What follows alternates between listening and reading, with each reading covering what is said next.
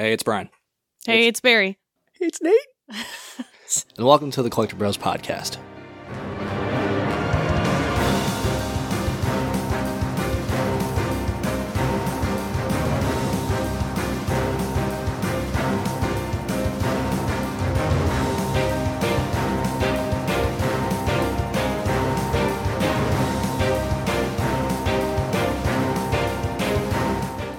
All right, guys. Start off, we invite you to follow us on social media. We are CollectiBros Pod on all platforms. We are primarily on TikTok, but we own everything.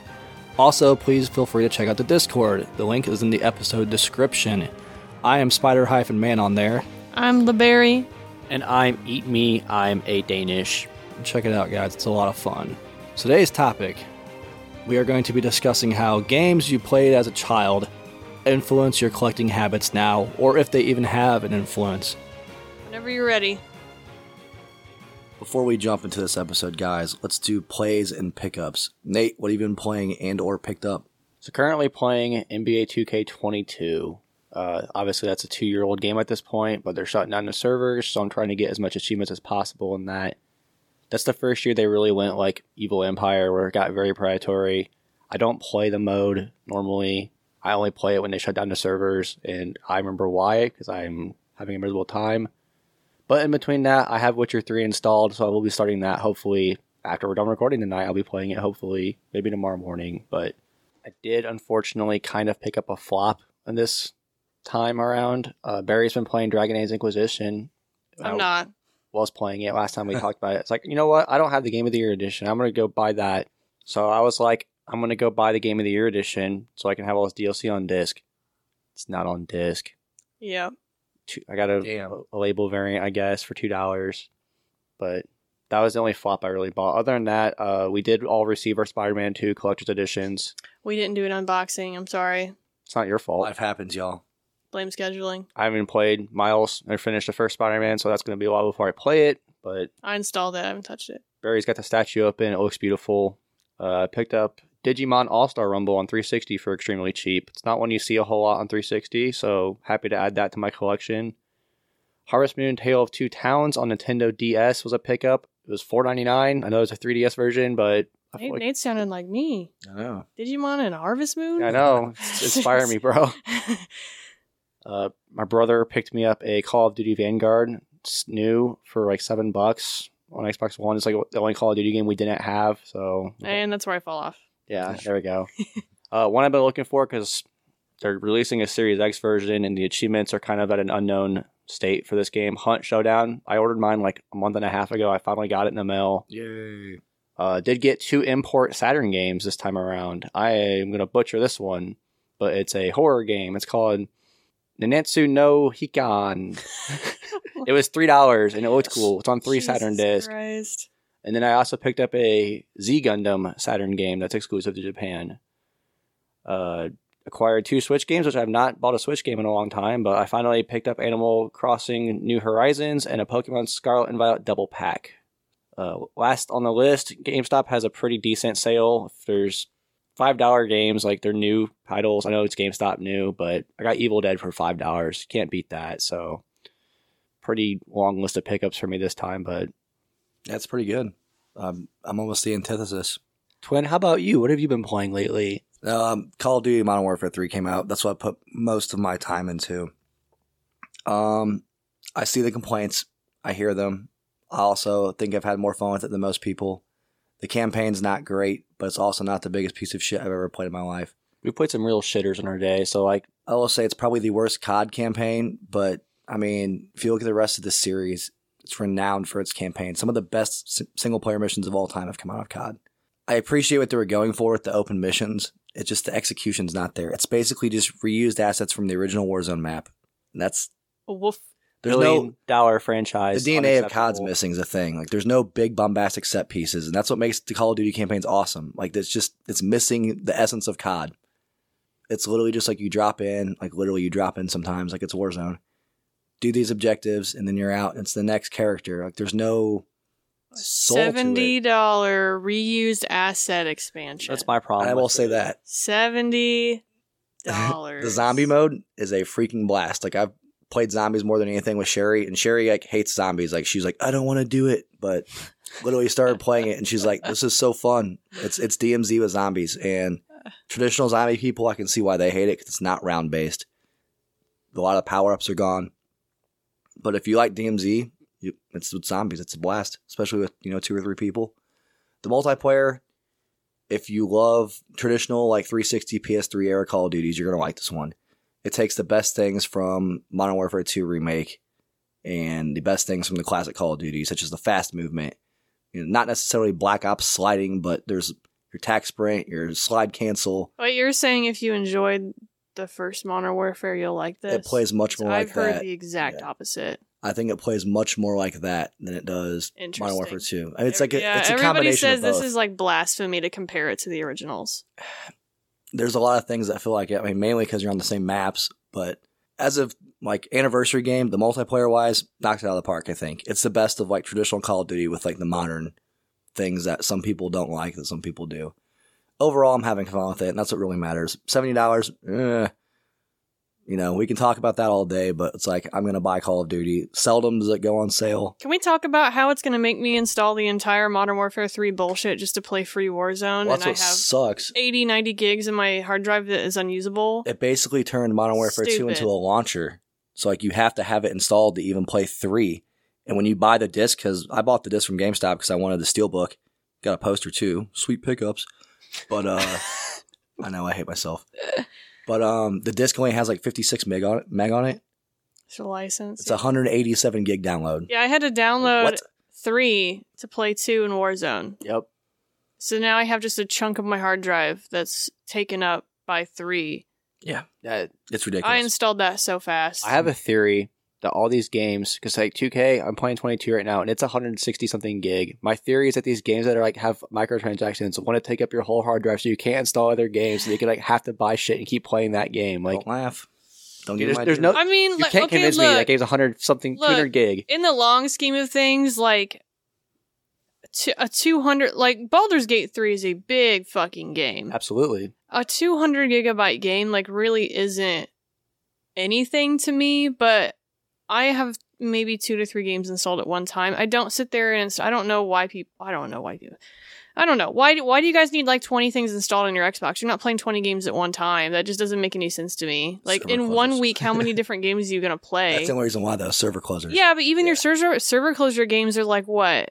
Depends. They're not all like 30, 40 live service games. You're going to install a couple of them that are probably a couple gigs and and be done with it in a couple hours. So it's not like I don't know. It's like why would I need five AAA title games installed? I'm not going to play all five of those in one week.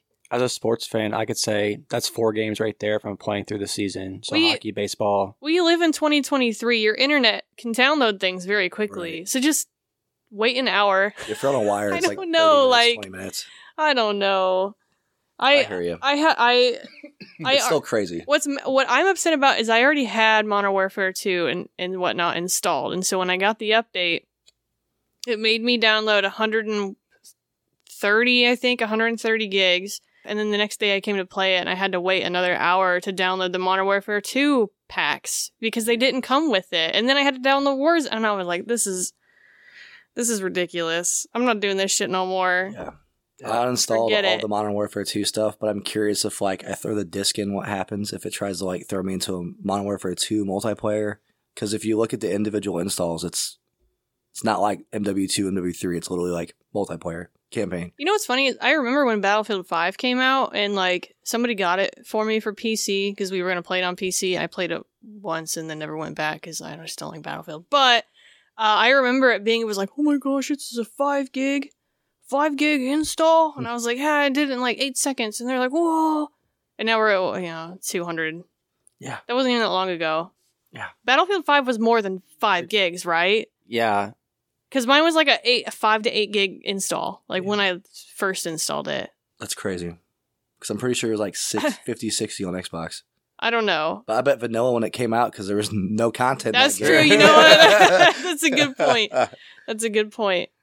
But yeah, the only other thing I've been playing is uh, Anvil Vault Breaker. Oh yeah, we've been playing that. Yeah. Yeah. it's a roguelike twin stick shooter. It's pretty fun. Uh, servers are closing, so enjoy it while you can in the month of December. But fun game. It, I mean, it's a roguelike. You know what you're getting into at that point. Co op, that's about all I can say for that. As far as pickups, I didn't grab a ton. Like I said, MW3.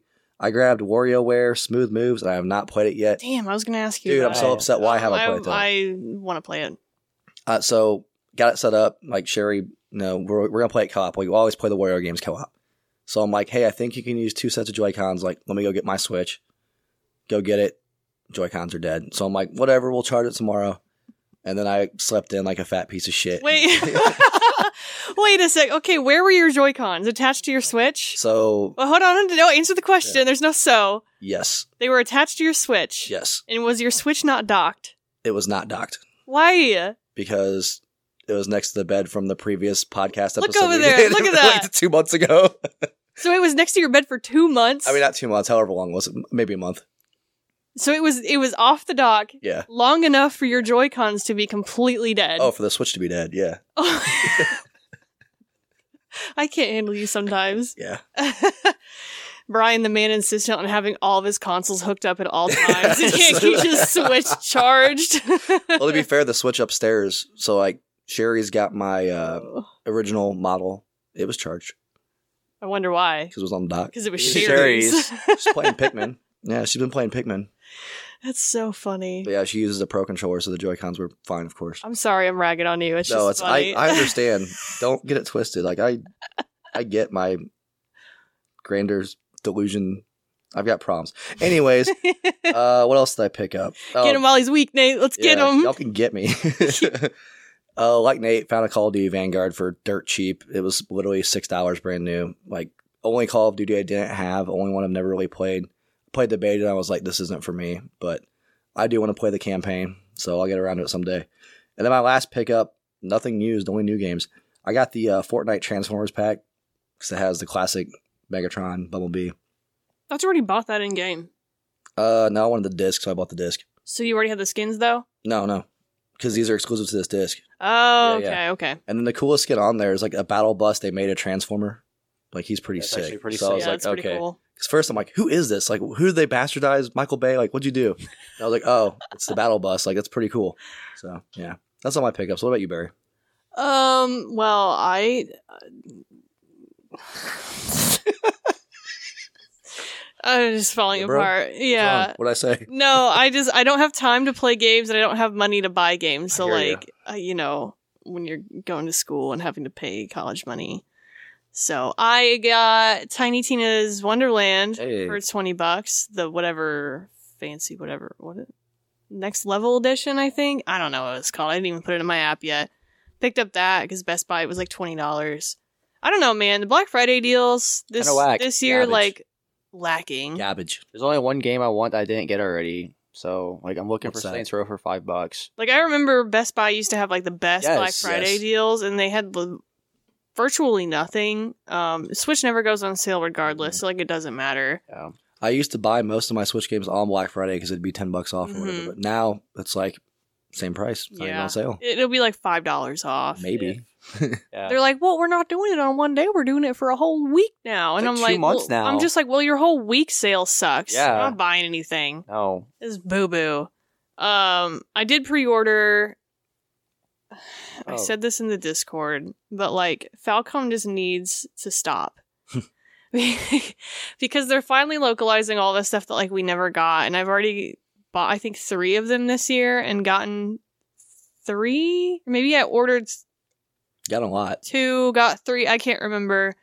No, I've gotten three of them this year already, but they have Legend of Heroes uh, Trails Through Daybreak. I ended up pre ordering that and pre ordered the physical Baldur's Gate. Oh yeah, I got one of those Yeah, too. Nate got one I of got those one. too. Yeah, I got one. Um, I mean, other than like Final Fantasy Rebirth. So I have pre orders, I guess, Yeah. but like I'm just not buying games. If only we I'm- had a back catalog we could play games with. I'm I'm buying Bissells. Like that's what I'm doing. Yeah. I, I got a Bissell. Cost me a lot of money. I do want to buy um my next actual goal. If I didn't get in a car accident, have to pay that. You know, like it's just a bunch of stuff all at one time. Wasn't my fault. It was a hit and run. Don't blame me. I'm Can't say I'm- too I'm much because insurance a listening. Fine driver. Yeah, the insurance company's listening to this. Fans of the show. you know, you just have a deductible even though you didn't do anything wrong. It's fine. Um, Scam. yeah, I want to get one of the new OLED Steam Decks. Yeah. So I was already planning on getting a Steam Deck, and then they announced that OLEDs were basically the same price as the old ones, and the old ones are dropping down to a lower price. So uh, hopefully by early next year, I'll have um, a massive emulator machine. Nice. I want to get one too. Yeah. So I that's heard the like goal. the input lag's improved and like it runs something slightly better, so it's cool. Oh, for the OLEDs, Yeah. I saw the battery's supposed to be Yeah, better. battery, Yep, that's what it was. The screen is slightly larger. Nice. Um, it's got better cooling on it. Yep. Something else. I can't remember. I honestly didn't look through the whole specs. I was just like, I was gonna get one already. I might as well get the OLED. Like, It's pretty sick. that's fine. So, but I mean, as far as playing, like, I I haven't been playing anything because I'm just so busy. So I can't really dedicate time to actually playing something. Um, but in my free time, I've been playing Valheim. I gave Valheim a chance again. I couldn't get into it at first, but it's just, it's like a, I don't know exactly what kind of game it is. It's like a resource gathering survival game with like an online server that a bunch of people can do. I'm just playing solo, so like nobody messes up my stuff, but it gives me the time to like play for an hour or two and do a little bit and then just get off and not feel like I have to hit a certain goal or hit a certain save point before I need to stop playing. So I think I think today like I played for a little bit and I ended up beating a boss, but like yesterday I played for an hour or so maybe and was like, "Oh, I'll just chop up enough wood to like lay a floor for the next house I'm going to build." And then I just got off. so I don't have to like dedicate like an actual mental game plan or like what I need to do in the game. I can just get on and gather some stones and Twigs. twigs and whatever and collect my honey from my beehive. Like, I don't know. So that's all I've been doing. I've got three weeks left and then I've got some free time. Nice. Hell yeah. Three weeks left, of We're course. and then I'll have some free time. I'm like uh, non-existent the next three weeks. It's great. I'm also non existent for the next three weeks. It's yeah, it's fine. it's not a contest. We're, But then you know it's Christmas and then you're obligated to do family things that I don't really want to do. So I don't really know about free time, but I won't be in school for nine hours a day. So Shit. Oof. yeah. That's all. I got a Bissell. That's my gaming pickup. There you go. Counts. Real wash, real life power wash simulator, I Yeah. guess. I don't know. out. Checks out. Keeps your gaming room clean. You're good. It's all them crumbs from me and sitting on the couch. the cat dandruff. I totally forgot to say it, but I've been playing Final Fantasy 16 still. Are you still playing it? Yeah. There's we got a little bit of time. Yeah, I've, just Yeah. I wanted to start like I didn't know you actually started it. I just Yeah, knew you installed it. yeah, I, I started it. I uh, I'm not very far at all, but it's cool. Like I dig it. It's definitely What part are you at? literally like right after the first mission, they send you out of the fortress. Oh, So- so, so you even you're got young? like the Yeah, damn. You- You, even got the. I feel like I'm You're not even out of the I demo. will spoil I'm like saying- something crazy. You're not even for out of the demo. I hope I'm like out of the tutorial. You're No, not. you got like another tutorial. two no, you're not even close. It's a long tutorial, but the combat's really cool and it's uh, visually impressive. Did you get to the the Malboro yet? The big the big green the boss thing in the demo. the big green thing the with the I mean, tentacles. okay, he's got I he's a him. big I fought him. Okay. Yeah, I Fought fought him? Alright, Okay. alright. Yeah, yeah. Okay. Yeah. So you at least got to that. Okay. No, it's cool. I dig it. So you actually did get to see at the combat a little bit. Yeah, that's what I'm saying. uh, Well, for now. well. I keep picking at. It's one of those things like I want more time, and obviously pick the worst time of the year to start playing it. But I didn't want to like play it before the end of the year because after peak, it's probably what I'm gonna focus on. By the time you finish it, maybe that DLC will be out. But he My finishes thing it. is like yeah. after I get out of well, okay, yeah, at that's a good point. That's true. I'll be able to dedicate some time to it because like I do want to beat it for the end of the year because I feel like it's one of the bigger releases for the year that I own. So and I know you, you guys both loved it, so Absolutely. I want to play it more. But yeah, I've been playing that. I feel like it's a crime that it did get nominated for. I mean, I had my PS5 on already after playing Spider Man, so I was like, oh why not go yeah, game of the. Fantasy? Okay, we've got a couple minutes. We can talk about Do the we Game have- oh, God. Awards. Time to get toxic, the toxic, Game Award boys. nominations. Um, all utter trash. All of it's garbage. I'm only here for the trailers. The categories are stupid. All the categories. The categories are just bad. Bad categories all around. Horrible. How did Destiny 2 get nominated for Best Community? It's at an Cha-ching. all-time low right Destiny now. 2. It's at an Cha-ching. all-time low right now for community numbers. Cha-ching. Destiny's Because awful. the last DLC was trash. Oh my I, mean, god. I, I do have It is one a note. joke. I want to talk about the Game Awards for a moment. That everyone acts like it's a super prestigious thing. Do you guys know Madden 2005 won a Game of the Year from the same? I mean, man, 2005 was lit. that was bro. before the current TGA though. Yeah, That's before old so it evolved into, isn't it? I don't think so. I don't think it's the same thing. That sucks. I don't know. I I just I just know this one's elevated because there's no E3, so that's what they just consider. yeah, E3 it's now. basically turned into that, which I mean, they've got the most money into making it the. I mean, there there's so many companies, websites, whatever out there that give Game of the Year to X amount of things. You can You can you I see watch those games these. that come out next year that have like Game of the Year with like five different things on it. I mean, here's the real problem. There's too many people focus on what's the best game of the year. We have some major candidates for worst game of the year this year that we are not touching. Okay, I want the Razzies, but for games. I want to put the Be fired. conspiracy out there. that- I, I said I wanted the Razzies for games, and a friend told me that's just YouTube, and I was like, well, We need you to know do it. what? You're not wrong, but like, I want we need to do it. I want a real on stage physical trophies for worst games of Let's the it. year. can you do it. imagine like having to go up there and get that award back? So what the hell happened? I want a guys? Halle Berry. I want a Halle Berry speech for Yes. Catwoman. Yes. Yes. That's what I want. Yes. Dude, we need to make this happen. I want him to go up there, Maybe with the Patreon give it to money. me with We Gollum. can- yeah, we I'm gonna start a Patreon Razzies. just to do this.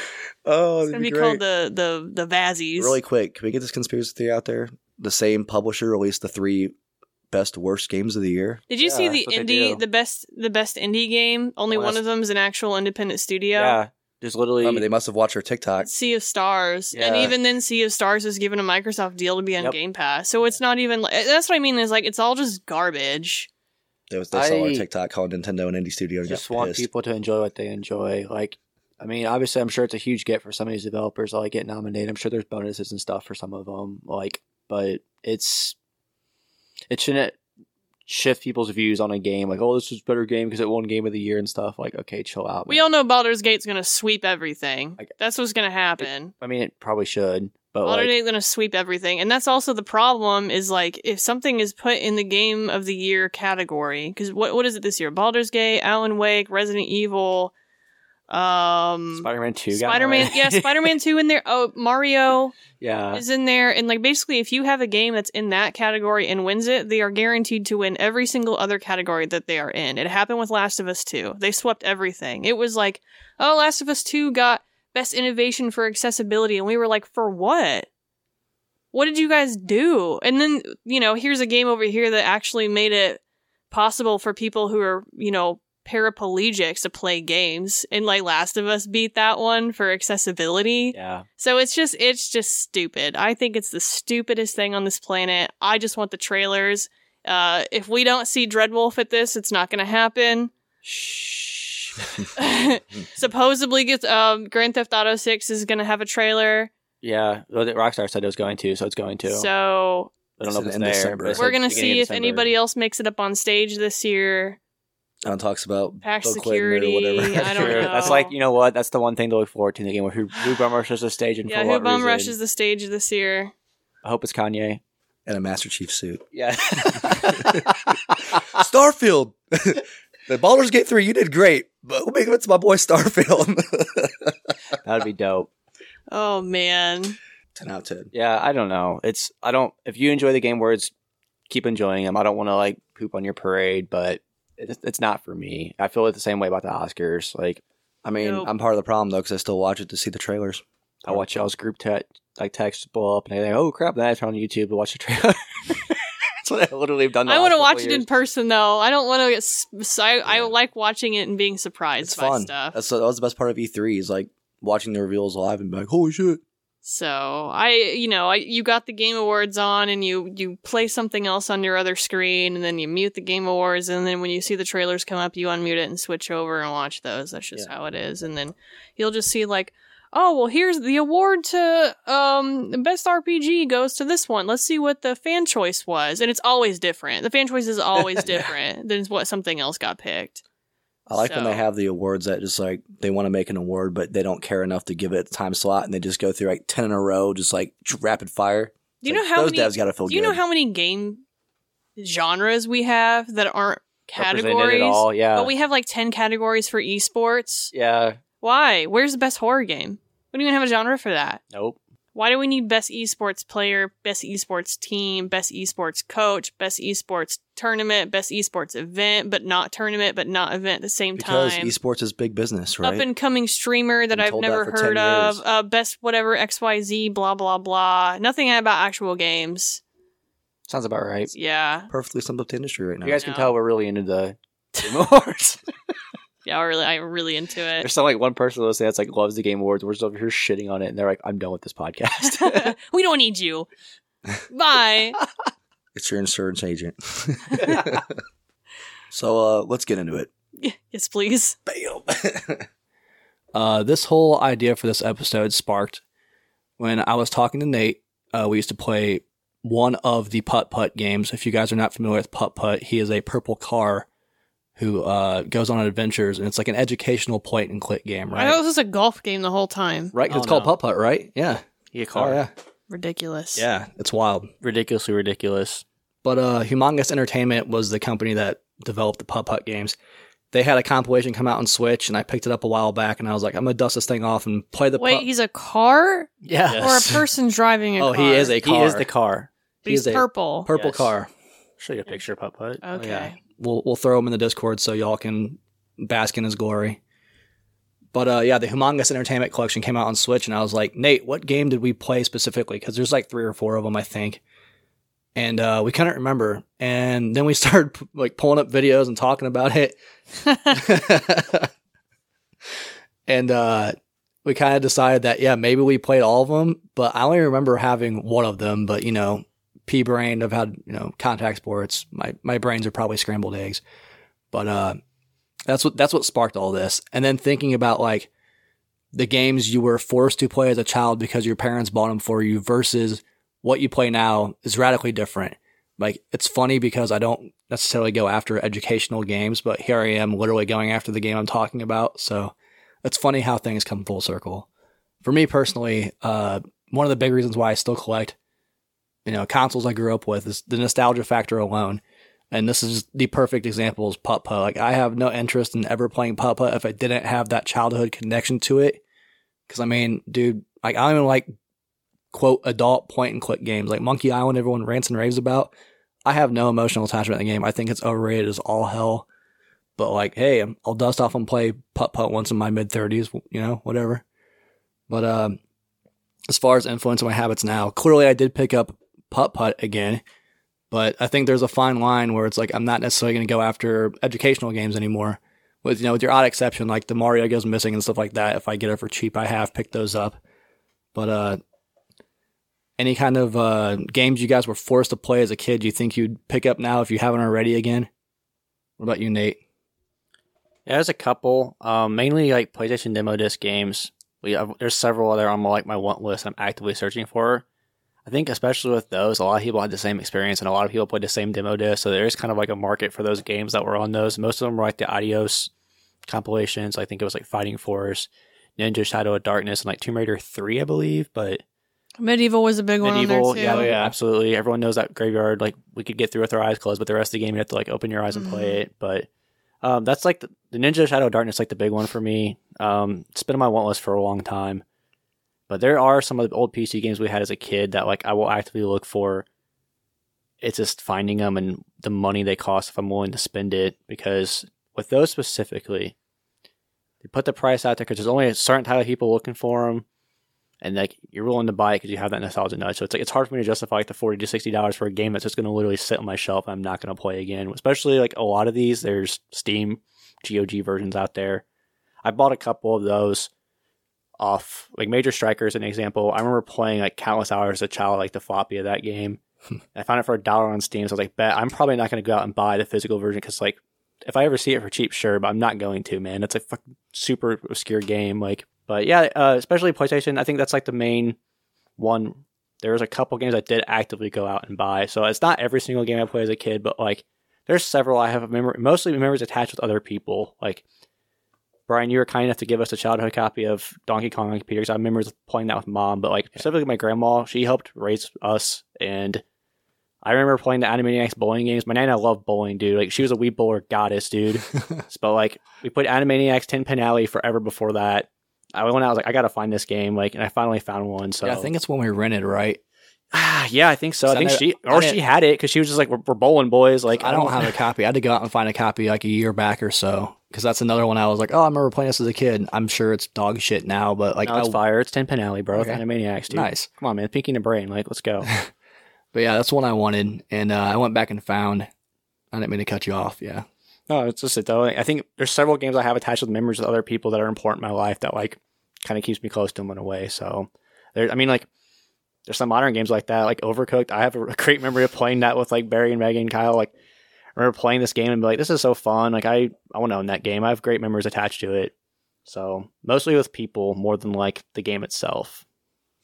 say Barry specifically with games that you were forced to play because you know your parents bought them for you. Do you have any examples of those and how they maybe like have you had to go back and find them or do you already own them? No, because my parents didn't force me to play games. Yeah, that's I mean that's coming out horrible. It So sounds really funny when I say it like that, but I wasn't ever given games because my parents thought I would like it, and I just was nothing I was interested in. Like my parents bought me things that I was interested in. Mhm. They weren't just like, "Oh, hey, I found this game here."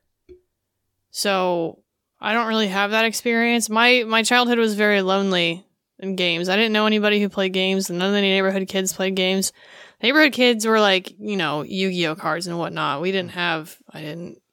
I didn't play games with anybody. My brother did, but he was interested in like things that I wasn't. I'm like, I, I don't even remember what he would play, but when he was old enough to play his own games, he just wanted to play the stuff that I was just like, I don't care about this. I don't know what this is, but I don't care about it. Whatever. Um, so I guess like games that I didn't necessarily choose, it would be stuff that my dad bought. He was like sort of into games, but not not really too much. I mean, we had a PlayStation, so we had like I remember playing um I said this before, Final Fantasy 7, like he bought that for him. He didn't buy it for me, but I just ended up playing it. I think Jet Moto, he bought that one. I don't even know why he bought that game, but whatever. I played it cuz one of the one of the things was a Mountain Dew Oh, yeah, it was. I remember Mountain that. Dew one. um, Tony Hawk. I didn't play like I didn't want Tony Hawk, but he bought it and I ended up playing it. Uh, what else did we have? Oh, Metal Gear Solid. He bought Metal Gear Solid and was like really into it, but I just like could not understand how to play the game, so I don't think I ever made it past first first level. Cuz like you had to sneak and I was like, "Oh, what is this? Like this isn't I don't know. it was a foreign concept back then. There wasn't a lot of stealth action games back then. I mean, I sat there and would try and play it because I was like, oh, let's just try this one today. But I just, they didn't buy anything for me that I just I didn't already want or like wasn't interested in. And I don't remember asking for games specifically. I think I was like, you know, I didn't ask for Pokemon Yellow. I didn't know it was a game. I was too young to know. But like, I was into Digimon. And then, um, so the, the, the Digimon anime or the animated show, it's sort of an anime, came out in the US before Pokemon did, I believe. And so I watched a lot of that, and then Pokemon came in. And I think my parents saw I was interested in Pokemon, knew there was a game, and that's why I got it. Hmm. So, and I was into the cards. Like, I was really into trading cards because my dad was really into, like, sports cards. So he would, he wanted me to get into something, and that's what it was, it was trading cards. So it just kind of fell into place. Like, there's a Pokemon game, you're going to get Pokemon. It's cool. So, and then every Christmas I would get an iteration of whatever Pokemon game that came out that year. It's clutch. Yeah. So and that's how I got all my cartridge games.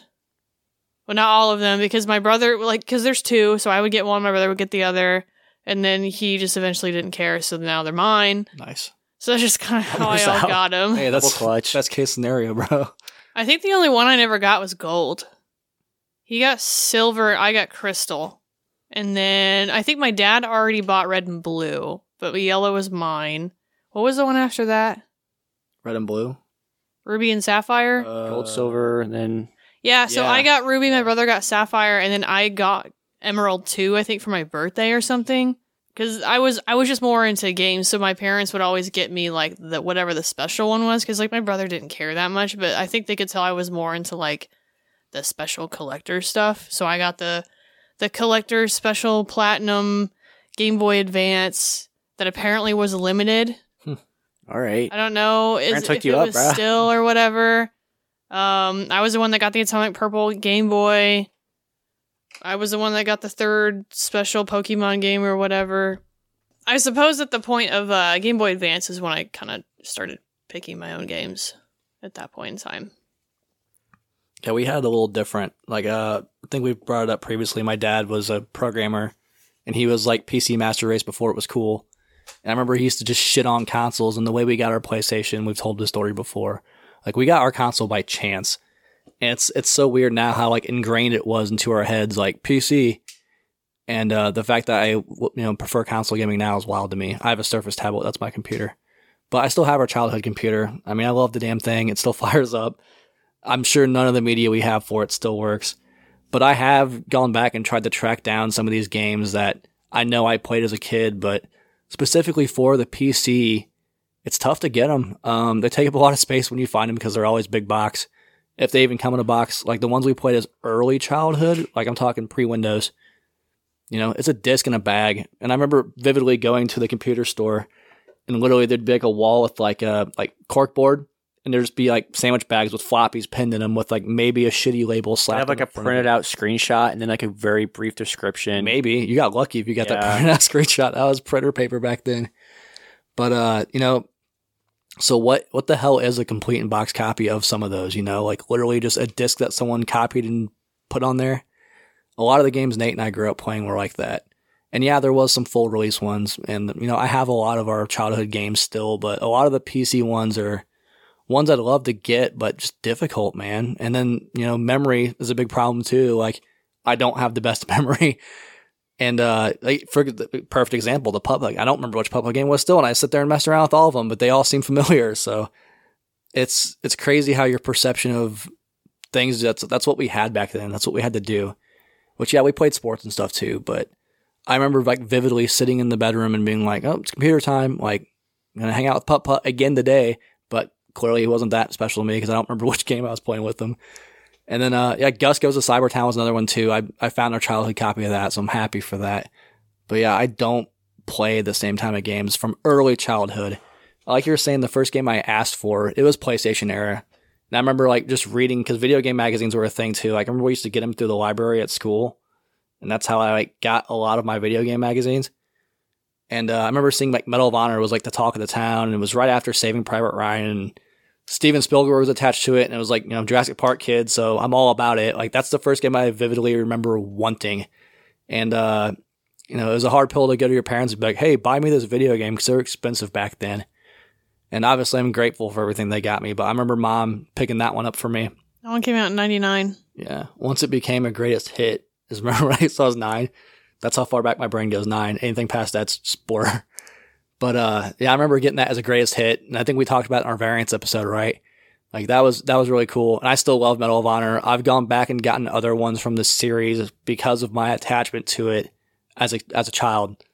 And uh, I mean, yeah, some of them don't hold up great. Some of them are not great at all. But that first one for me, even like just the the spectacle of it, there still hasn't been a lot of games matched to that as far as like scope and having a huge name like Steven Spielberg for Christ's sake after Jurassic Park attached to that, like crazy. But yeah, I've gone back and grabbed some other games from that series, particularly like Underground and you know that era of Medal of Honor games because I got to play the first one as a kid, and I haven't. You know, it's not one I went back and got a black label copy of because I wanted it. Like for me, I'm cool with the greatest hits one. That's the one I played as a kid. So in a weird way, collecting now, it's filling in gaps. Sure, if I do see, I and we've talked about it before. I don't like going on eBay. Obviously, that's the easiest way to find some of these PC games, but that's, the hunt of it's what makes it fun for me, man. I have no desire to go back and get some of those games. Yeah, why is that? Like Just none. taste change, or I don't need Jet Moto. yeah, I don't. I hear you. I don't need Jet Moto. A lot of the games I had as a kid, I still have them, and if I have them and didn't like them, I got rid of them. So That makes sense. I mean, there's a couple I remember, like I Ninja. I remember going because we we went to Game Crazy. Was that the Hollywood that was video yeah, the Hollywood Yeah. video was Game Crazy. So I would go in there and trade games and get you know other ones. And I remember I I remember walking out with I Ninja I went in there and got Final Fantasy VIII when it was the greatest hit. I have a picture of me standing there holding it. Have I shown you guys that Dude, picture? no, that's sick. I've It's seen like- it. I Yeah. have a little picture of like little me holding it, and I'm pretty sure I'm wearing a T-shirt that's got like kid like paint drawings on it or whatever. I think it's like a really bad leaf. It looks like a snake. I don't know. I have that picture somewhere, That's and I was sick. just like so hyped to get that game. That's awesome. Uh, and then the Devil May Cry trilogy I got from Game Crazy for like twenty dollars. But I don't like I don't have a desire to get iNinja again. It was fun, I guess. iNinja is fun. I'll throw a shout out to iNinja. I don't think I've ever played it.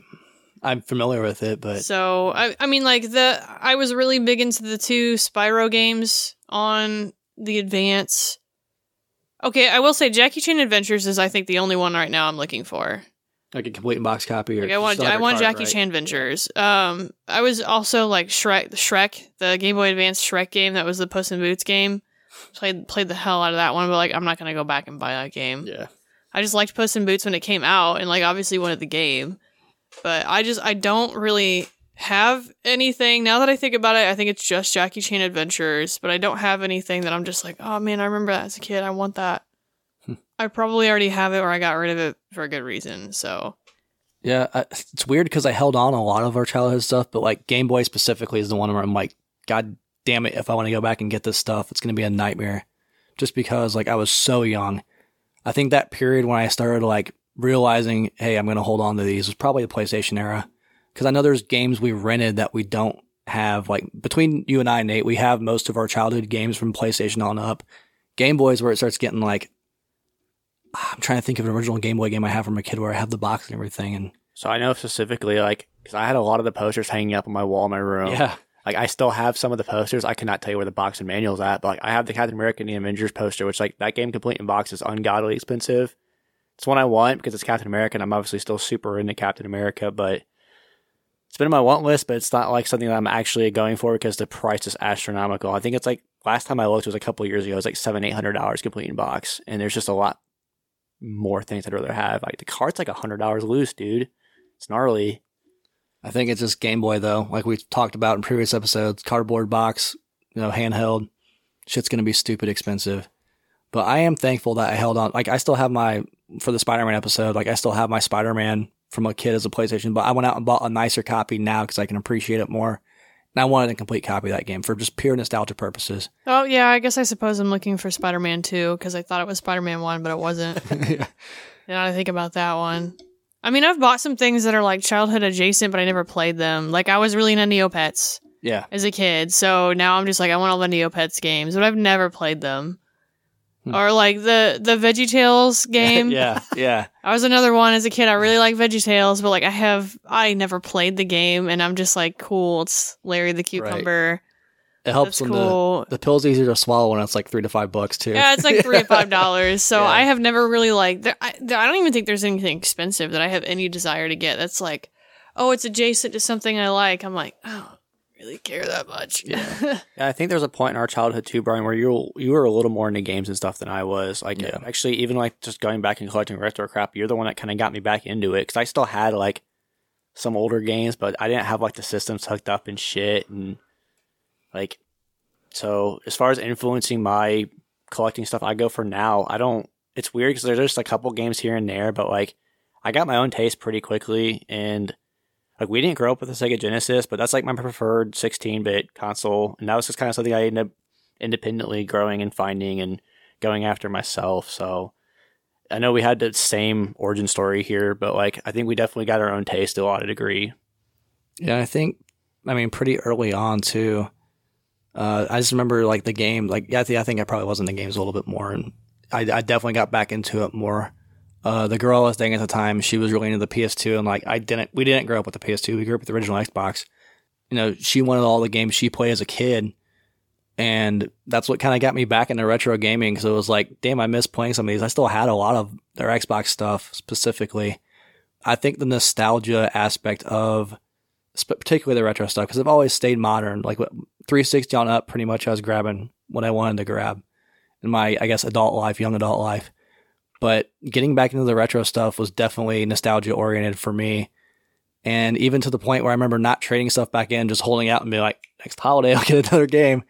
So it is a little interesting to think that as far as collecting habits, specifically collecting and hoarding, I guess you can call it, started from the games back then. But even now, uh, like going back, I, I have a lot of my stuff. So just trying to find games we rented and re- again, remembering is the most difficult part for me. It just comes up in a spur of the moment conversation. Like Putt Putt's a great example, Gus, and then even bringing up Major Stryker. I completely forgot about Major Stryker until you brought it up. It is interesting.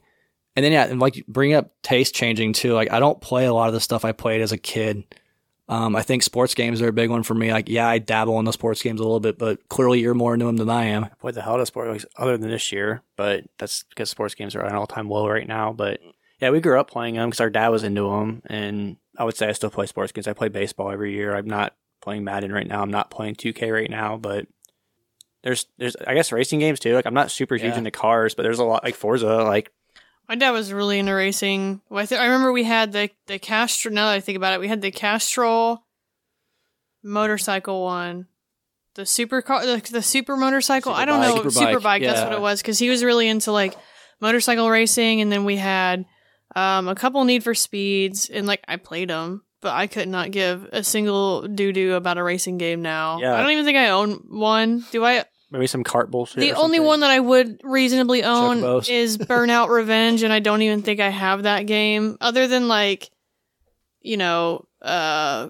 Chocobo Racing, that doesn't count. You know, I I just don't care about racing games. Yeah. They're not fun to That's me. kind of Yeah. one like I I have Test Drive Five because that was like a big part of our childhood and it was like groundbreaking when it came out on PlayStation. But other than Forza, I don't really play racing games, so that's one I could say like I was not influenced at all by because like our dad was our dad bought like the wheel and he's like doing drag racing and he's hardcore into like simulation racing for a long time there and Yeah, we were we were we were NASCAR. I lived literally across the street from the racetrack. Like I'd mm. look out my front window and there it was. The racetrack. A racetrack. so like I I mean if you're a Midwesterner you kinda know like NASCAR is a big thing for all of us Midwestern people. And I do not care about NASCAR. I Yeah, don't. It's a bunch of rednecks who have an excuse to get drunk on a on a on a Sunday, and then just scream about going around a corner or whatever. My dad was really into number two, Rusty Wallace, bro. Like rusty guy. that was his that was his guy. And I think he worked at the track for a little bit. I don't know. And I was just and I don't care about racing games. Right. It's it's, it's a little it's a little off topic, but it's crazy for how much em- embedded racing is. Like I don't give two shits about racing. Bro, uh, Unless racing it's is in crashing our, a nitro car. Racing's in our blood. Yeah. where you're born. Right. Racing. I'm interested, but I just can't get into it if that makes sense. Like I'm never gonna like shut. I like I have my Never wife's dad's like super into it, and he used to actually like work on cars. So it's like I'll listen to his stories and I'm interested, but I, I can't say like I'm gonna go get into racing now. I don't hate it, but I Right, just can't look, get into it. I already think sports are boring as it is, but racing takes the cake. You're going to expect me to sit there and sit for hours and watch people go around a track like 500 times? No, I'm okay. That's the worst of it. The joke always is you turn it on for the first three laps, turn it off, and turn it back on for the last three laps. And that's why It's like, everybody is yeah. perpetually drunk the whole time because Yeah. that's the only way you can get through it. Like, I mean, and then you walk out of there with the nastiest sunburn you've ever seen. They got the they got the disgusting NASCAR racing sunglasses on, and you know there's just beat red lobster forehead, and they got the the cut off t-shirts with the with the Bud Light in the hand. I'm good, man. I lived it. I, I lived it. I'm out. you lived it. I did, dude. I was across the track. People used our yard as as parking. yeah. Uh, I think my mom worked there briefly too. I've been in the pit stop, bro. I've been there, done that. I'm out. I'm out. Okay. My dad tried to get me into racing, and I was just not into it. Brian, how about He's, you get us? he's got NASCAR trading cards. Sign Dale Earnhardt. Ugh, Brian, get us back on track. okay. I'm trying. I just keep going. Oh shit.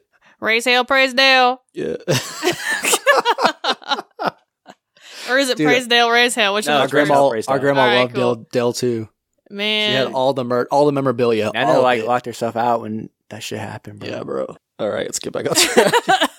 So, yeah, I think nostalgia. Is, so clearly, nostalgia of particular mindset is not a big part for Barry. It's an interesting, powerful tool. It can either make you really sentimental for something or really resent something. Like Well, it's true, honestly. That's why, and that's now you know why I There roll go, my eyes every time anybody talks about a racing game or NASCAR. I'm just like, oh my god, please, start smelling the cigarettes again. dude, smelling the cigarettes, hearing Feeling the, the sunburn. hearing it, God, hearing all the people go by drunk, parking on the lawn. I Ain't got nowhere to play. Can't dig no holes. They're all parking. It's tough. I just dig, you know, just as a kid, dig holes in the ground for rocks. They drove on my grass. Anyways, So we're that's what got you move into JRPGs, huh? on. digging holes. not being able to dig holes. They got their shit over Not being there. able to dig holes. But yeah, honestly, it's. I think that's Fossil fighters, bro. Oh, where I was going. damn it. We needed you. Yeah, but I think um, formulating your own taste and collecting, I think that's kind of what sets out. You know, I think all of us, most for the most part, it's not stuff from our childhood. Like I kind of touched on it earlier. I got back into collecting a little later than Brian, and I was looking for very different stuff. I almost went for like, I never got to experience this. I want to go play it. I've heard it's good. Very quickly, like. I didn't grow up playing like I don't even know how to say like fan- high fantasy games and stuff. I didn't really play a lot of them. Like we didn't have that kind of shit. My dad didn't care about it. Like Conan was like probably the closest we ever got to like anything with swords in it. So, but I very quickly like found a love for like dungeon crawlers and that style, like old school RPGs and stuff, and like Dragon Age and stuff. I don't think anything from my childhood really influenced that. That's just kind of like stuff I found on my own and got a pretty big attachment to. Yeah, I'd agree because that's all you. I'm I'm the inverse. I'm very much in the sci-fi, but then again, so was Dad. Like he was big in the Star Trek original series, and Like I I, think- like sci-fi, but if I'm playing RPG, I prefer it to be in fantasy. yeah, and I, I mean it's the thing. I like fantasy, but I definitely have a, a leaning preference towards sci-fi, and it probably is because of our upbringing. But um, yeah, specifically games. Once you start getting your own taste, it's weird because in a lot of ways I haven't deviated so much. Like we played a lot of shooters growing up. It was like the age of first-person shooters, and that's still my preferred game genre, I guess. Yeah, I'll double down and agree with that. But it's also I feel like it's kind of a cop out because I feel like it's the most common. Also, like shooters are a dime a dozen these days, and when we got introduced to them, they weren't until it turned out everything was a Doom clone. For the longest time there, it's it was groundbreaking, especially for a console player. If you got a good console first person shooter, like I remember Halo being like the first one that's like this thing is actually competent. It was uh it was an experience back then, but now it's something that we all take for granted. I'll I'll I'll put it like this.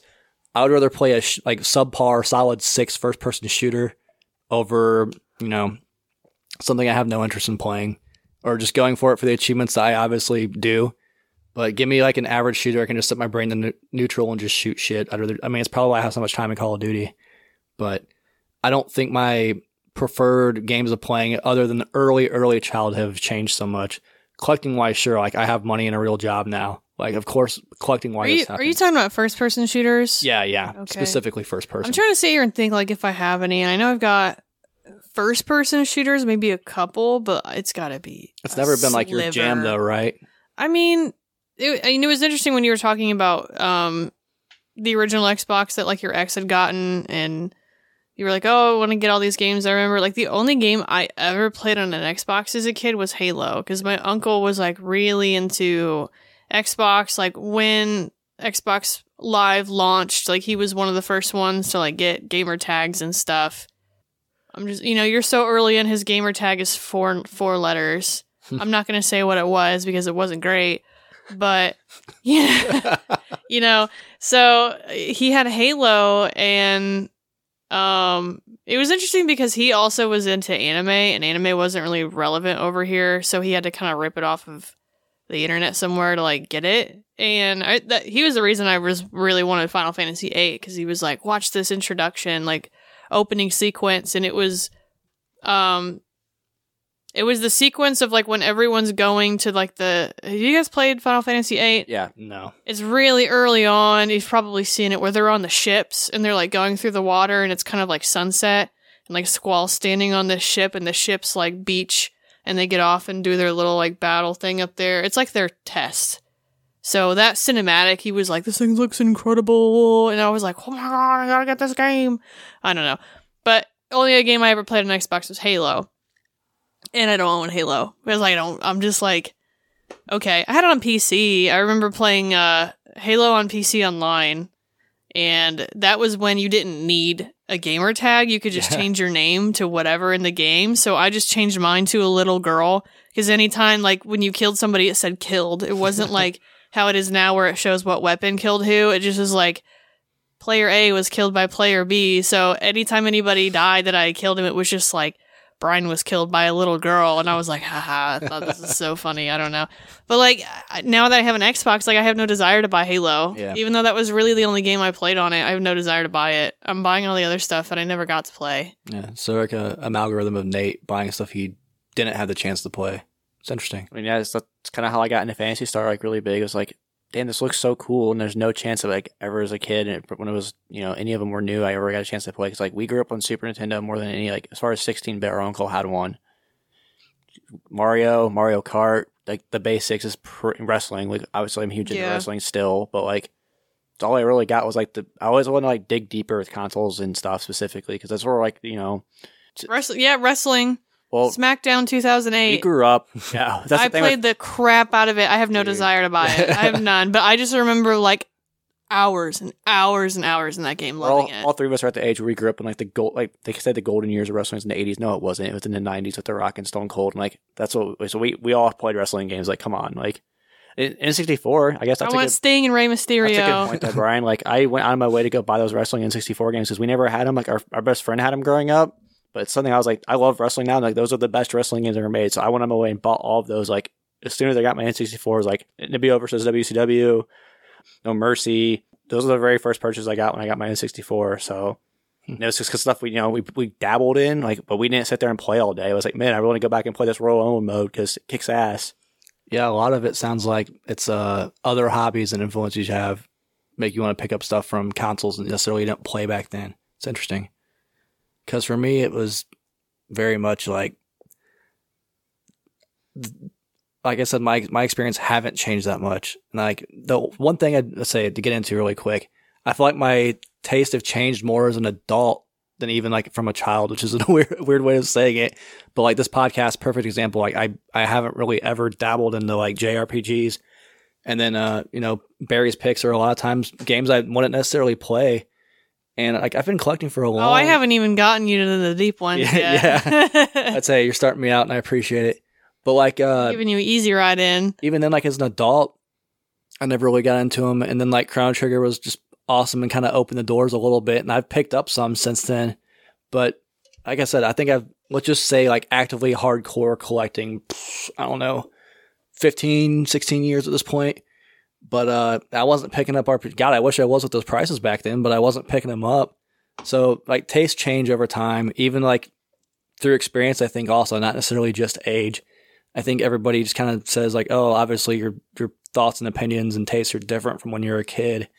But even as an adult, playing games and collecting changed quite a bit from when I first started. I think it's interesting because, like, I think this podcast has given me more an appreciation for some of the the games that you've brought forward, but I still have no desire to buy them. Right.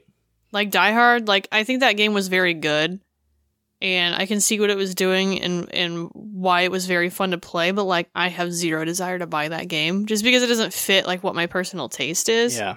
So it's interesting. I don't even think. I don't even think there's been one game that I was like, yeah, I'm gonna go buy this right now. That just like blew me away. Yeah. Now that I'm thinking about it. Well, that's the thing too. We've all been doing this for a long time. We're not we're all not new collectors, you know, so we kind of know what we want, what we're into. But yeah, like you're saying, just like the cookie crumb of like, hey, dip into something else that you want to do. Most people don't think adults do that. Like you're set in your ways once you hit a certain age. But I, I suppose maybe in the same realm, I I have like little to no interest in beat 'em ups. yeah, So I would be curious if anybody we ever did a beat 'em up and I was like, this thing's awesome. need the shit. I love beat 'em ups and because it's not like gonna every time I hear people talk about beat 'em ups, they're just like, this isn't made like it's kind of like fighting game people. Like I can appreciate fighting games and I have a couple of them, but they're not like my my my Jimmy Jam. Um, but like beat 'em ups, I feel like people have such a nostalgic lens for because they don't really come out now anymore. So like when that Turtles Cowabunga collection came out, people like lost their minds, and I'm like, it's a Turtles game. okay, I don't know. Like, is it the beat 'em up thing? Is it Turtles? Because there's a lot of Turtle stuff out here. But Yeah. but what is it? You know? we'll go on and ask and about beat 'em ups really quick. I like beat 'em ups, but as a big beat 'em up fan, you're never gonna find one Barry because they're all the fucking same. Okay, fair enough. Like, I love you know Golden Axe is like of my favorite series, and it plays pretty much just like Street of Rage. Like ooh, blasphemy! No, like come at me, I don't care. They they're all pretty much the same damn game with a different coat of paint. There's only so much you can do. I love beat 'em ups. I get lost in like the the loop. I have a. gr- It's kind of like for you in shooting games. Yeah. set my brain into kick some ass, get ripped off. It's fine. It's great. That's nice being a farming sim, bro. Yeah. Set my brain off and just grow my corn. But you're you're not gonna have a beat 'em up that you Get just, that Midwestern in me. you might. grow my corn and Son race my blood. cars. This is happening a lot this episode. it's happening a lot this episode. That's funny. You What if brought- there's a beat 'em up? You go beat up drunk NASCAR fans, Barry. I would play it for funsies, but probably not buy it. it's funny you brought. don't, you know what? Actually, if there was a beat 'em up game where the cover was you decking a bald, lobster colored white man with the little sunglasses on, and it has a white cut off uh, tank tank top t shirt with one of the NASCAR things on there, but it's got beer stains on it, and he's got jean shorts, decking him right in the face. He's probably got a pack of cigarettes somewhere. I would buy it. Because that's literally every NASCAR fan that we had to deal with. Sounds like every NASCAR described fan. all of them. Goatee, goatee, no hair up top. I had a goatee, like Nate. oh, uh, I'm not in the NASCAR. Full disclosure. Circle back though. It's funny you brought up fighting games. That's another one. Like as a kid, played a ton of, and not that I don't have interest as an adult, but like trying to think of the last one I actually bought. Fighting games. hmm I'll enjoy them solo, and then I don't. I won't play with people because I'm. I just. I. I can't handle getting my butt. I think part of it me. too is like I had a co-op partner or someone to constantly fight growing up. I, you know, a twin dude. Like, what else do you ask for when it comes to like couch co-op games or fighting games? But Well, and then maybe I don't have on, that anymore. maybe on like Nate's talk of like I never really discovered high fantasy type. Like I don't really like fighting games because I always felt like they were the samey until Soul Calibur came along, and that was like the high fantasy type style that was cool. And I don't think I've really gotten into a fighting game since then, except for Guilty Gear. I think it's a genre thing too. That genre's evolved so much. It used to be you could pick them up, beat each other up, and still be fairly competent. Now they're so technical. They're almost like flight sims, where it's like I don't know what I'm doing. This is too difficult. Like I don't know if you guys have played the new Mortal Kombat at all. No desire. No, I've seen the videos. I dabbled in a demo, that thing's I, broken. I got air juggled for two minutes Yep, straight. it's Like, this broke. isn't fun. And, like, Absolutely broke. I like Mortal Kombat. I grew up playing it. My sister's like, shit is Mortal Kombat. So like I have a little bit of nostalgia attached to it. I have no interest in buying this damn game. Like No. it's too it's not even like a difficulty thing where it'll get good. It's like no, like if you don't this doesn't make this the only game you play, you're gonna suck. And it's takes the, the, the spirit and the fun of fighting games. You could just Hey man, can I kick your ass for two minutes? Yeah, dude. And like I don't Honestly, know. like the new Mortal Kombat is just who can land the the hit first. Because I've seen videos of those people being in like professional tournaments, and these are really, really good players. They're and it just happens to be one person got the punch in first for the full on juggle, and the other guy had no no way to get out of it. Like the game is broken, absolute no fun in it. Anyways, I don't want to get a tangent on that because like the last Mortal Kombat game I really liked that had the only reason I got it is because it had Spawn, but it had the l- really cool like run around the dungeon kind of thing. The Yeah, crypt, both- yeah. Yeah, played I thought yeah. that was pretty cool. I'm not, not like super big into Mortal Kombat, but I have a sense of nostalgia for it because of old Ripple Diddle back in the Yeah. day of old Sub Zero.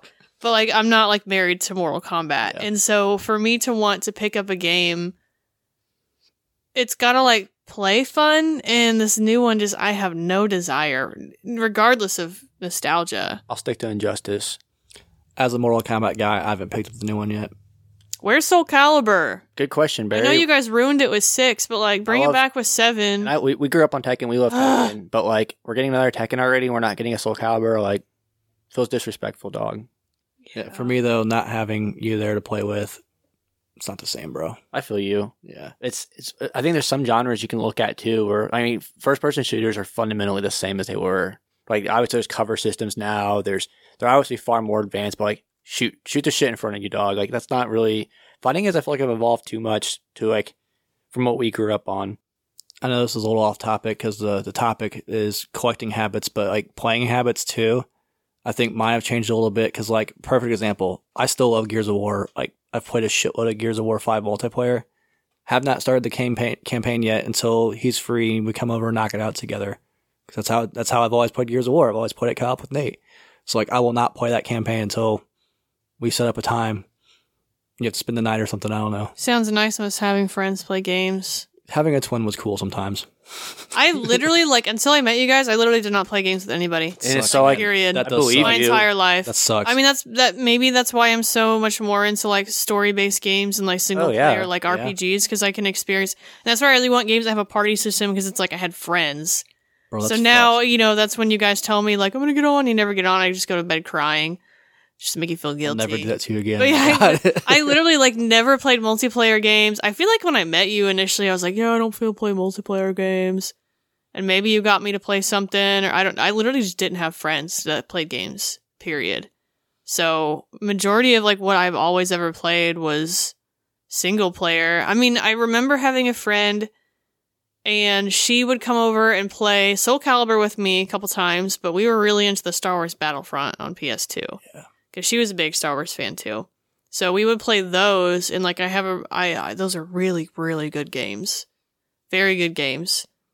Pour one out. Uh, wish they would make a third one just styled just like those ones, but Mhm. they The never real will. Battlefront. Yeah, that'd be great. Yeah, so I, I mean, I suppose like she was the only one that would come over and play games with me, but like it was you know difficult to maintain when your best friend moved uh, to another city, like when you were in middle school or whatever. yeah. So I just like never had friends who played games. That's Period. crazy. Growing up, where we initially grew up, like we had the greatest setup a kid could ask for. So we had to, we had like the original Xbox. Dude next door had a PS2, and then they had uh, a I want to say a Dreamcast and an N64, and we always had like a rotation where all of us had like on our left and right, and maybe one more over. Like we had every console, so we could constantly kind of play everything. So and then if they weren't available, I had my twin to play with. So like we very opposite gaming. I always had someone to play with. Like didn't even necessarily need online for a long time because you know until we grew up and moved out, like had Brian to play with even through mean, high school. I guess I just lived in a poopy neighborhood because the neighborhood kids, like we were into Yu Gi Oh and stuff, and I remember one of them took my ancient Mew card and folded it, Remember that story? Yeah. and like, so I just like didn't, I just didn't fuck. Hope with you're listening, asshole. Yeah, I, I just didn't mess with people. I I think I still have that card. Maybe I think it's buried somewhere. I don't know, but it's folded up in like sixth or eighths or something. Just fucked that card up. But NASCAR fans. his name was Dusty. I think. I think his name was Dusty. He probably likes NASCAR. Sounds like a NASCAR does, kid game. Uh, yeah, Dusty. God. Uh huh. So yeah, I just and then like my I guess the only other person was like my brother. Uh, but when he discovered PC gaming, he was not interested in consoles. He was all about that RuneScape on the library for thirty minute sessions, and then came home and played RuneScape and. He was the one that like when we have an allowance, I would save to like buy games, and then he would use his allowance for the RuneScape membership. So it's pretty telling now that he's the PC gamer and like I'm the console collector. Because I asked him the other day, I was like, "Hey, do you have any like old games left over?" Because there was one point in time where like when I moved, I like swiped all of the games. I was like, "Gale Darkness is coming with me." Uh, that's basically where's all my GameCube games. That's basically like how I got them all. Hmm. Actually, I don't even know where are they. Right there next to Tails. Oh, never mind. Okay. I lied, so it was just Gale of Darkness. uh Gale of Darkness I know was his. Oh, I did I did acquire all of his Pokemon cartridge games. Sick. His advance because even like I didn't have friends so I couldn't trade Pokemon, so like I had to rely on using my brother's Game Boy and like playing his game and then playing my game and then hooking them up so I could trade to myself. Because I just didn't have friends, that's bro. crazy, dude. Just in our little street, we had like Nope. four or five people we could trade Pokemon with, and if you like took it to school, they had people like We grew up very differently. Even like when we're playing uh like shooters, like I can't I don't like playing couch co-op shooters with somebody else. Like I just want to play it by myself. It's not as fun to me. But I'm just like used to playing games by myself. Yeah. So multiplayer online makes more sense cuz I can still play it with somebody but like have my own screen. Yeah. thing going on. But yeah, I was just I just didn't I think there's I don't have that. I and like back to what you were saying. That probably is why it's influenced Yeah, like what I buy so much because like I need something with a solo experience, and if I don't get that, I just don't usually enjoy it. That makes a ton of sense. And it's funny because like I'm looking at some of my like favorite gaming memories, and it's like yeah, they're with Brian. Like there's some games I probably want to have as big as an attachment to. Like Gunstar Heroes comes to mind. Like Yeah. we played that. We didn't play that when it was new. We played it on Xbox 360 initially, but we were kind of like, let's knock these achievements out. And we are kind of like, this game's amazing. Like, let's just play Gunstar Heroes for five hours straight. And just like, remember cracking the fuck up. just laughing our asses Just, off like, how like dumb it was and like not expecting anything out of it and finding like a, you know, I wouldn't say a hidden gem. And especially at that age too, where just like young, kind of like on your own for the first time, just like copious amounts of alcohol and Gunstar Heroes. like it's a special nostalgia spot where, dude, we had we even had this set up to where, like, you were working, we were working different hours, right? Like, I was, like well, nights, damn near.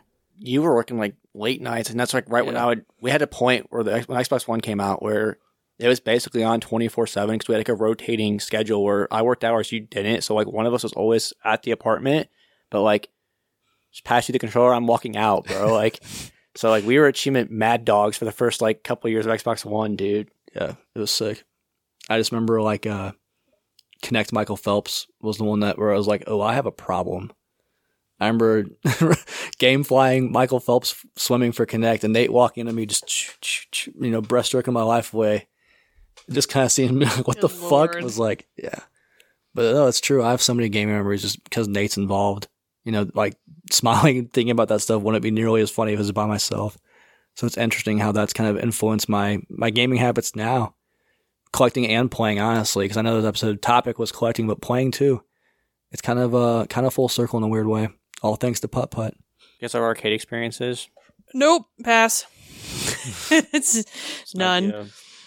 Dave and Buster's, See, Chuck E. Cheese That's once. what I'm talking about. Oh, once, damn. No, dude, I didn't go to arcade. I didn't have friends. Like, how am I going to go to arcade and like play by myself? It's different, man. I didn't have friends to go to parties for. I don't think I don't know if you guys understand how uh, much I did not have friends. My friends were books. How about we do? Do you have like any of these random, weird, off the cuff, like deep cut game that you think you played as a child that maybe not a lot of other people did? Rygar. Okay, so let's guys just know uh, Rygar? let's just PS2 do or like NES. PS2. yeah. I remember I bought it because you were telling me about it. It's awesome. It was a good let's, game. Let's pick one deep cut game from our childhood that you don't think the mass is familiar with, and just kind of highlight it. That's all I had to say about that game. Oh, come on! I literally don't remember it. It's called Rygar. Damn it, Barry! You got Google Google it. I can fill you in a little bit. It's over there somewhere. I bought it. It's a remake of an NES game. Is it? Yeah. Wait, do I not have Rygar? I know I have fucking Rygar. No, you do, one 'cause with, I bought the, it after you told me about shield's it. almost like a mace, right? Where it's got like a chain attached to it. And you I don't see it over there. PS2. No, do I not have Rygar? I bought it because you told me about. I don't have Rygar. Add it to the list, bro. Maybe it's an. I thought I had it for a long time. That's why I've not really bought it. Fuck. Okay. Damn. I mean, I guess my other one would be Shadow of the Colossus, but like that's not really not popular. I just remember when it came out, I was just that was the game. That's like the perfect game for a single player. All right, let's do this. Close out this episode. Give me a couple of deep cut games that you don't think the masses, the quote masses, have played. I got a horrible memory. I know it's my problem too. I've been hitting the head a lot. But so have I, but damn, guys. what? so have I, but damn. I mean, it's I think it is a little easier for Nate and I because like Shareware Wild West PC was insane back then. Yeah, But Barry for like a console, Console gamer, games. Yeah, it would have been tougher, no doubt.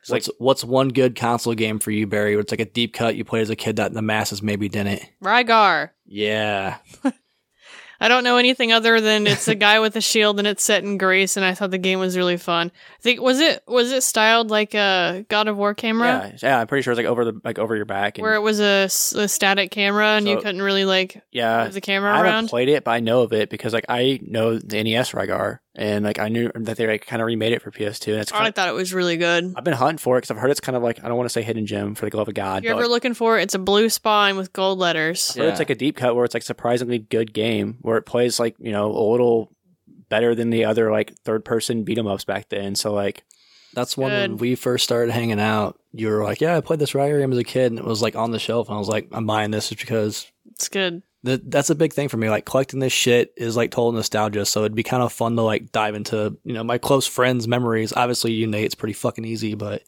you know, but it's interesting. It's it's, it's people that have an emotional attachment to the game and playing it and just like hearing them talk about it. It gets me going.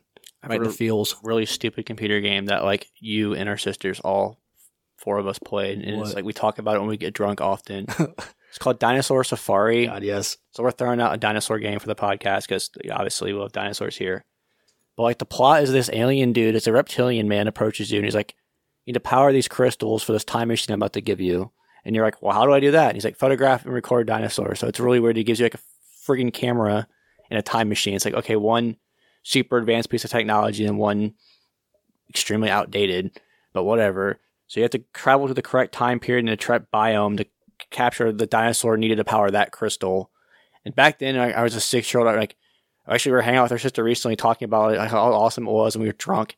Pulled up a YouTube video of it, and it's like, this looks like ass. like, this is probably horrible. It's like FMV, but CGI. So, like, when you find the correct dinosaur, it triggers like a almost like an FMV cutscene of like super fuzzy pixelated, but it's also not a real dinosaur, obviously. So it's like computer generated, and it's like got these fake ass. It's got a dude making dinosaur noise, like like horrible, dude. And you had to capture it and get out of town before it attacked you to like power that crystal. But that's one that I doubt a whole lot of people played. No. I remember, uh, Came out in '96, and like you know, six year old Nate thought it was the dopest thing ever. dude, yeah, we loved dinosaurs as a kid. All of us did. And uh, that's one I actually ended up tracking down. I still have our childhood copy, and it doesn't have a sleeve. And it's not even a book, it's literally just a sleeve that goes in the jewel case. But I'm on eBay and they had a couple of them. They're like 15 or 20 bucks. And I found one. I was like, I'm, I'm pulling the trigger on this. This is what I need. I, I know I have this one, and we've said it before very, very, very early in this podcast, but Kya the Dark Lineage. Yeah. I remember talking about it. Highlighted Still it. a great game. Yeah. I remember playing maybe not deep cuts, but like I remember like renting when renting was still a thing. Not so much like from like Hollywood Video or whatever, but I, I my brain can go far as back as like GameFly. So I remember getting I think I think it's called Kingdom Under Fire Circle of On Xbox? Doom. Yeah. Is that what it's called? Circle of Doom? I think so. I remember renting that one and immediately returning it because the text was so small I couldn't read it because I played it on a little 27 inch TV. So I bought it now so I can play it again to see like if it's actually a good game. But I vividly remember borrowing that one because I thought the cover looked really cool and I just couldn't play it I like because it was game. impossible to like read. And then another one, uh, I game played L.A. Noire, and and that game was amazing. I really liked it. I need to grab a copy of that one because I just don't have it. Oh, Do you want my Switch copy? I don't know. I, I, Why you? we- Why? Cause I think we talked about it once in the episodes. Like, why do I have this fucking game? And it was like five dollars on Black Friday or twelve bucks or something. And I was like, okay, I do want to get it at some point. I just need to see like what platform it's better on. not Switch. so then I don't want that one. There was one more game that I was thinking about. We about. all have a random L.A. Noire story. I have a random L.A. Noire I've got- story. I had no idea what I was getting into, but I, I don't want to go loved into LA that game. I love the game, but God, I've got some So- bad, bad meat attached to it. chick I was dating at the time, like, was caught up in Quibids really bad. It had like a bunch of credits for it was like penny auction website when they is were. Quibbage? It's like a penny auction website when they were like brand new. Okay. Quibids. It's a Quibid. It's like quick You bits. basically bought X amount of pennies. You do. Quibbid? Yes. I thought you were saying Quibbage. Quibid. Q B I D. Anyway, it's, I don't even know if Okay. it's around anymore, but it's like penny auctions. They're like brand new. So this is like, I was with my girlfriend at the time. Like I worked, I had three jobs at the time, so I had like a little gap where like two hour gap where it was like I would wake, but it was in the middle of the night. So I'd go in there and try to snipe shit for a couple pennies. I got L.A. Noire for two cents just the day after it came out.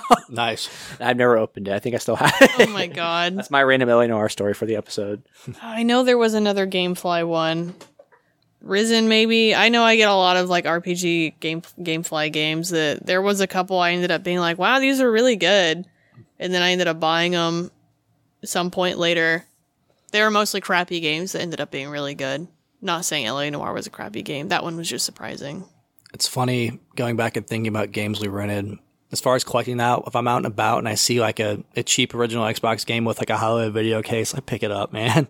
Like it's, I've got a ton of original Xbox stuff, so I'm at the point where I'm literally just like scrounging for anything I don't have that's original Xbox. Like I picked up a, uh, a Lord of the Rings Return of the King like display copy for, you know, someone threw a game in it. I'm sure the display box didn't have a game in it. Like EA's not going to ship a game to display it's cool. You still find them at game stores sometimes, like Blockbuster cases or Hollywood video cases. They're relics now. I mean, nobody does that. Even GameFly, it's still around, but it's still an envelope. It's oh, I funny. that- Gameflyed a lot of PSP games too. yeah. It's like we were I doing. don't know how they survived the mail. No kidding. Oh, Yeah, because they only shipped the disc or the UMD. yeah. yeah. So I don't know how they survived. I don't know how any of that shit survived. Like looking back on, I do remember doing that. The slick thing about GameFly though is if you buy a new game from them, it's always pristine because they just throw it in a crate or something or a, throw it on a shelf. The cases and manuals will always like ten out of ten condition. But yeah, it's funny when you go to a game store and it's like, oh, Hollywood video case? Do I have this one? Like, I, I pick them up. I know I'm the worst of us when it comes to hoarding, but You're sick. yeah, I won't pick up a Hollywood video. Never my fucking life.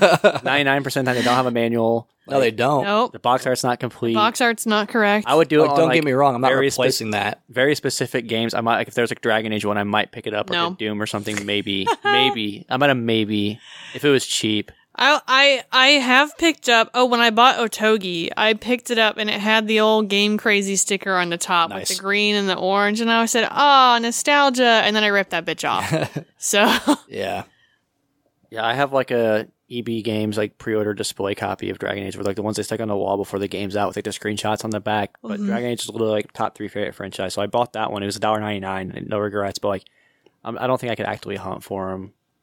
Sorry, Brian. no, No, it's fine. You're, I get you're it. alone on that I understand how sick I am. I get it. There's like there's exceptions to every rule, but in in general, I don't think I could do that. That's I got precious space as it is, and I've already got five copies of Halo Two. I don't need a sixth.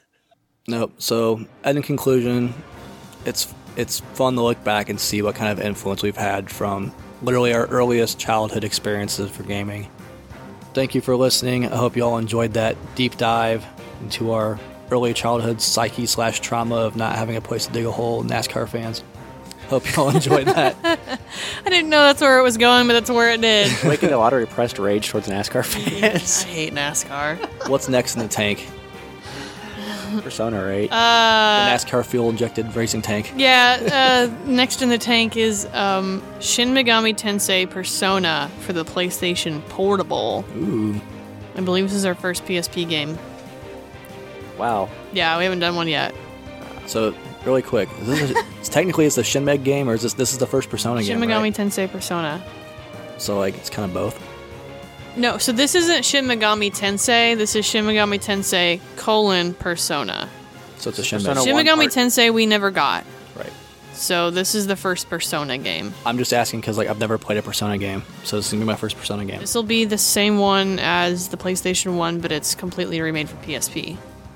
Interesting. Still first person dungeon crawler Phantasy Star style. I've only played Shin Meg. You didn't know that, Nate? No. Yeah, yeah, it's going to be nothing like anything you've You ever seen. played a Shin Meg game? Yeah, I played. Pers- oh, Shin Meg or Persona? Shin Meg. No, I played Persona games. Like very, See, we're very, very. I played. opposite. I I'm excited. know, but- First Persona game. Shin Megami Tensei Persona, known as Persona in Japan, is the enhanced port of the first title in the Persona series. Hmm. So it's Persona Revelations. That was dropped, and they tagged the they tagged the Shin Megami Tensei back on it. Sweet. It's a whole updated new thing, which it does have some of the first person traversal, but it's not all first person. Sure. It's a lot more isometric, like flat square floor, and you exist in that room, and it doesn't really have too many walls or whatever. I think it'll be fine. You'll be fine. Yeah. For PSP, PlayStation Portable. Bet. Check it out. CollectiBros. Out. See ya.